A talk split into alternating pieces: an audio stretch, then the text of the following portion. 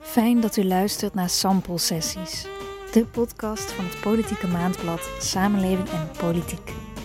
Mijn naam is Lotte Lola Vermeer en in deze sessie luistert u naar een tekst van Celia Groothedde. Ik ben Victor de Beerst, medewerker van Samenleving en Politiek. Hoe lang is het niet geleden dat er zo vaak en zo breed over armoede werd gepraat als nu over menstruatiearmoede? Vlaams parlementslid voor Groen Celia Groothede stelt die vraag nadat op sociale media het debat hierover losbarstte. Het doet haar nadenken over welk discours links moet hanteren over armoede. Dan volgt nu de tekst wanneer iedereen plots over armoede praat. Toch niet bij ons? Menstruatiearmoede was iets van ver weg. Meisjes die door het taboe op menstruatie niet naar school konden. Toen het woord opdook in verslaggeving over het Verenigd Koninkrijk, konden we ons post-Thatcher ook nog wel voorstellen hoe meisjes daar geen doekjes voor het bloeden hadden. Nochtans moesten veel meisjes en vrouwen in armoede bij ons allang behelpen op die dagen van de maand, met donkere kleding waarop je vlekken minder ziet, sokken in hun ondergoed, toiletpapier dat als tampon moest dienen, ongezond door de chemische stoffen of tampons of maandverband die ze wat te lang gebruikten. Artsen die zorgen voor vrouwen in armoede weten goed dat het toxic shock syndroom door te lang gebruikte producten grote risico's inhouden, van koorts door ontsteking tot zelfs overlijden. Maar het rapport van Caritas Vlaanderen bracht die misstand bij de pers en het grote publiek. Mensen waren terecht geschokt. De resolutie van Groen in het Vlaams parlement, die SPA mij ondertekende voor gratis menstruatieproducten op school, werd aangekondigd in november en was een van de eerste grote politieke initiatieven rond menstruatiearmoede in het land. Ze kreeg grote media-aandacht en bracht een kettingreactie op gang. Amper een paar weken later kondigde federaal minister van Armoedebestrijding, Karine Lalieu van de PS, aan dat ze proefprojecten tegen menstruatiearmoede zou uitrollen via de Conseil des Femmes Francophones en de Vrouwenraad. Overal te landen begonnen inzamelingen en timmerden lokale besturen aan de weg. VZW Bruxelles, die al jaren in stilte tegen menstruatiearmoede vecht, zag een stijging van het aantal vrijwilligers, inzamelpunten en antennes. De Vlaamse resolutie die de cascade in gang zette werd weggestemd in de Commissie Zorg en Welzijn, maar de morele overwinning was een feit. In Gent, Leuven, Aarschot, Brussel en ettelijke andere gemeenten en steden werd tegen menstruatiearmoede gewerkt. Andermaal werd door sociale lokale besturen opgepikt wat de Vlaamse regering naliet. Menstruatiearmoede, is dat geen modewoord? Dat is niet zo'n slechte vraag. Menstruatiearmoede is natuurlijk één van de vele uitingen: kinderarmoede, energiearmoede, digitale armoede, kansarmoede enzovoort, en vangt als nieuwigheid het nieuws.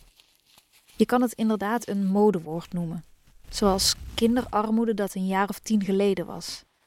Maar tegelijkertijd houden beide termen een realiteit in die best interessant is om van dichterbij te bekijken.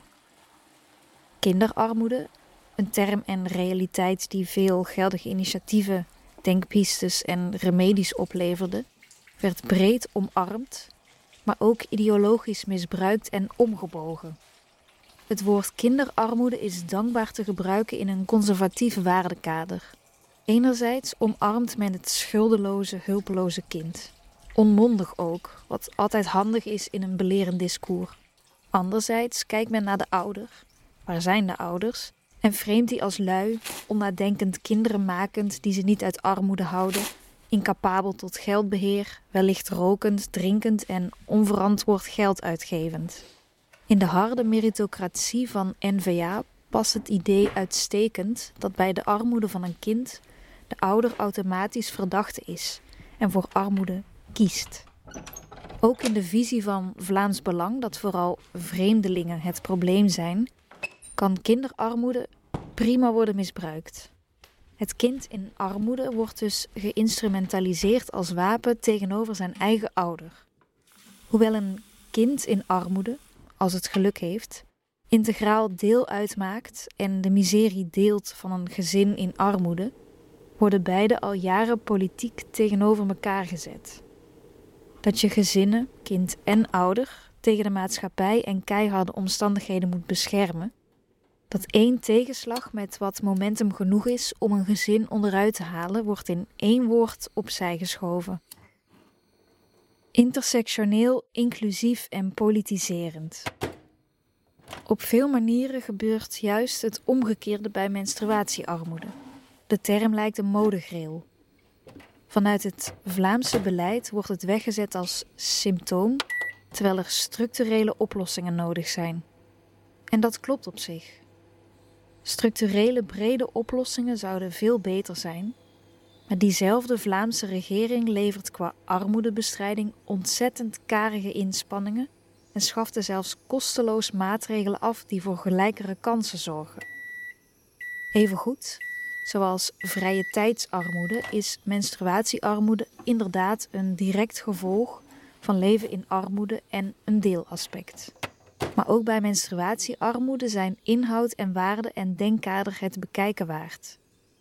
Zo is het een uitgesproken intersectionele term, die tegen de clichés in eraan herinnert dat armoede vaak vrouwelijk is en toont hoe het raakpunt van vrouw en arm zijn, menstrueren en in armoede leven nog grotere taboes oplevert.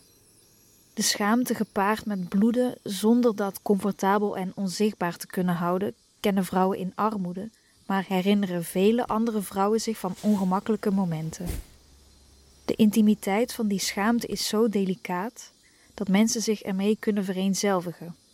Waarin de rechtse ideologie de armen wordt ontmenselijkt tot moedwillig tegenwerkende mens en onherroepelijk nietsnut, roept menstruatiearmoede een hang naar menselijkheid en waardigheid op, die het rechtsdominante waardekader juist wil ontnemen. Op dat soort menselijke reflexen is armoedebestrijding gebouwd. Menstruatiearmoede sloopt ook andere taboes. De beweging eromheen is bijzonder inclusief en campaigners hebben het over mensen of leerlingen die bloeden, zodat wie intersexe, trans of non-binair is, wordt meegenomen en vrouwen die geen menstruatie hebben niet worden uitgesloten. Geen evidentie, want mensen die menstrueren is het soort hoekige zinsnede die pijn aan de oren doet.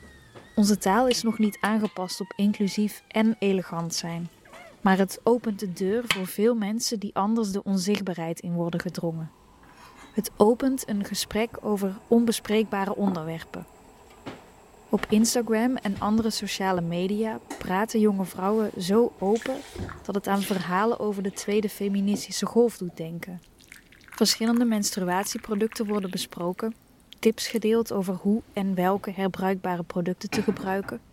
Ingenieuze oplossingen zoals afbreekbare tampons worden uitgevonden en bekendgemaakt met de expliciete vermelding dat ze handig zijn voor mensen in armoede, voor wie herbruikbaar geen optie is. Menstruatiearmoede gaat immers niet alleen over het gebrek aan menstruatieproducten, maar ook over toegang tot sanitaire infrastructuur en tot voldoende informatie en voorlichting over je menstruatie. De stem van vrouwen in armoede zelf.